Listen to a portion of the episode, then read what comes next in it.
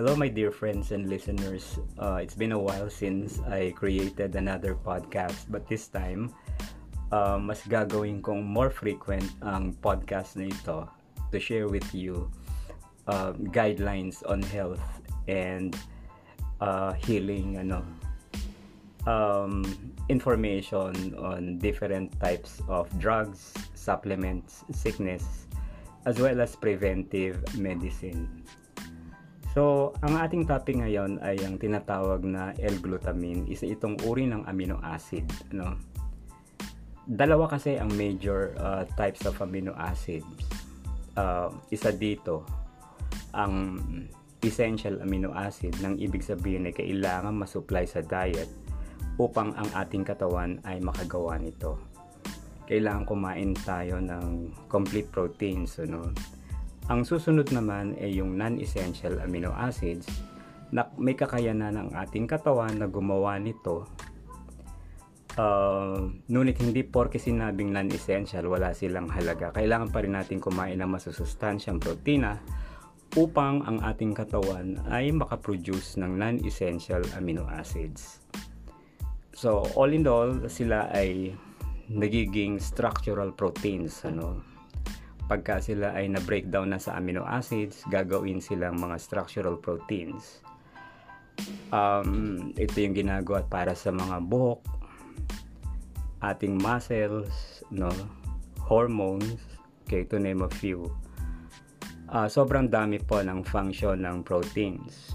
Now, in between these two classification, yung conditionally essential amino acids, tinatawag silang conditionally essential dahil in when we are in perfect health, napakadami ng levels nito sa ating katawan. Isa na dito itong ang L-glutamine which makes up almost 60% of the amino acid pool. Ito ay distributed karamihan sa muscles natin. Now, in times of prolonged disease states like uh, nagka-tuberculosis kayo o HIV or naratay kayo ng matagal dahil sa pneumonia o kaya naman na aksidente kayo or merong surgical procedure na ginawa sa inyo ang ating katawan nagre-respond sa tinatawag na hypermetabolic state. Minomobilize nila lahat ng macronutrients dun sa site ng injury. Kaya pansin nyo pagka kayo ay nagkasakit o naoperahan, malaki ang pinapayat natin. Okay?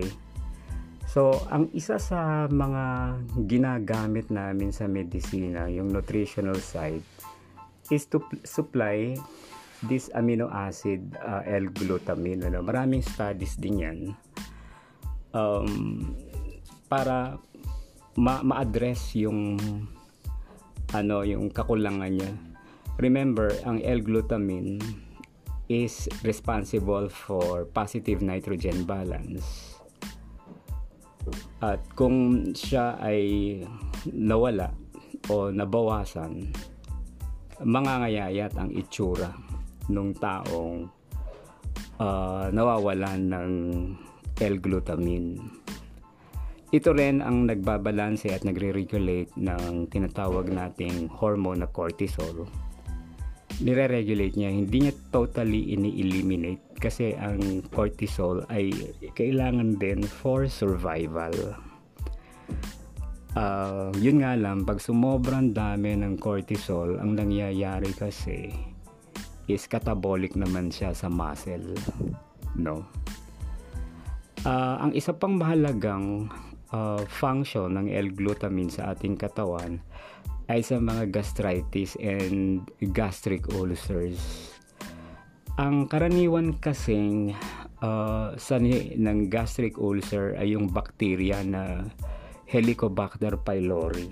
Ito ay nagko-colonize kahit na napaka-acidic ng ating sikmura o stomach. Kaya niyang i-colonize ito at nakakakos ng gastric ulcer na malaking problema kasi pwedeng mag-perforate masakit ito at hindi kayo makakain kung meron kayong gastric ulcer um, may mga pag-aaral na sinasabi na pag i-combine mo ang L-glutamine tsaka mga probiotics na wawala ang or nababawasan o pwedeng malipol, pwedeng ma-inhibit ang growth ng Helicobacter pylori.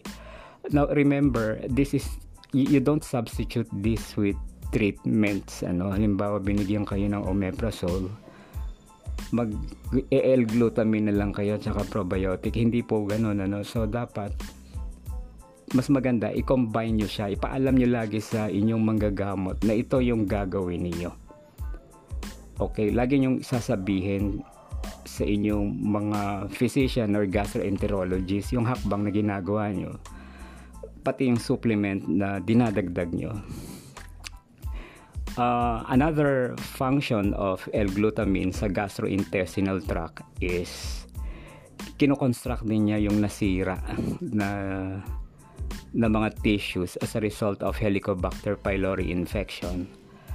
Now, siya ay isang immune booster dahil inaayos niya ang gastrointestinal tract. Remember, ang gastrointestinal tract ay merong um, malaking role sa immune system. Pagka maayos ang gastrointestinal tract mo, uh, malakas ang iyong depensa sa mga uh, kar- maraming uh, karamdaman o sakit. So isa yun sa mahalagang function niya. And aside from that, puntahan natin ngayon yung role ng L-glutamine sa athletics kasi nakikita rin natin ito sa mga health supplement stores. Ano nga ba ang role nito? Bakit tayo, bakit siya tinitinda sa mga food supplement stores? Now, for one, ang L-glutamine, ito ina-emphasize namin lagi, is not an anabolic amino acid. But, it, it contributes to positive nitrogen balance, meaning, uh, parang HMB yung action niya, no? yung hydroxymethyl butyrate. Hindi siya nakakalaki ng muscle pero piniprevent naman niya na mabawasan ng inyong muscle mass kung kayo nga ay magkaroon ng mga karamdaman. Um, we are not disease proof pagka tayo ay nasa fitness o nasa gym. Time will come na tayo rin ay tatablahan although mas kakayanin natin kung malakas ang ating depensa. Um, isa pang function niya is yun nga yung cortisol. Ito yung kinaayawan lahat ng mga fitness enthusiasts. Too much of cortisol is also catabolic. Ano, too much of cortisol is also catabolic na nire-regulate niya yung cortisol. Although there are few studies na sinasabi na ang L-glutamine will provide muscle mass pero hindi ito napatunayan kahit kailan. Um, nire-recommend ko o ng karami, karani ng mga maraming experts ang L-glutamine sa mga endurance trainers. Now, kung halimbawa ang training mo ay matindi, you're going to join a competition or sasali ka sa marathon or triathlon or yung mga iba pang mabibigat na fitness competition like yung Spartan, kailangan mong mag L-glutamine ano. Um, recommended yon Now, see it na wala kayong mga komplikasyon sa kidney or sa liver nyo it all boils down na magpapakonsulta pa rin kayo sa physicians niyo, sa doktor niyo kasi it's very very vital na kayo ay magkaroon ng baseline CBC urinalysis sa kahit anong sports at yung mga itinitake nyo na supplement. Now again, ito po si Dr. Victor Visunya and I hope you learned something from this discussion. Thank you very much.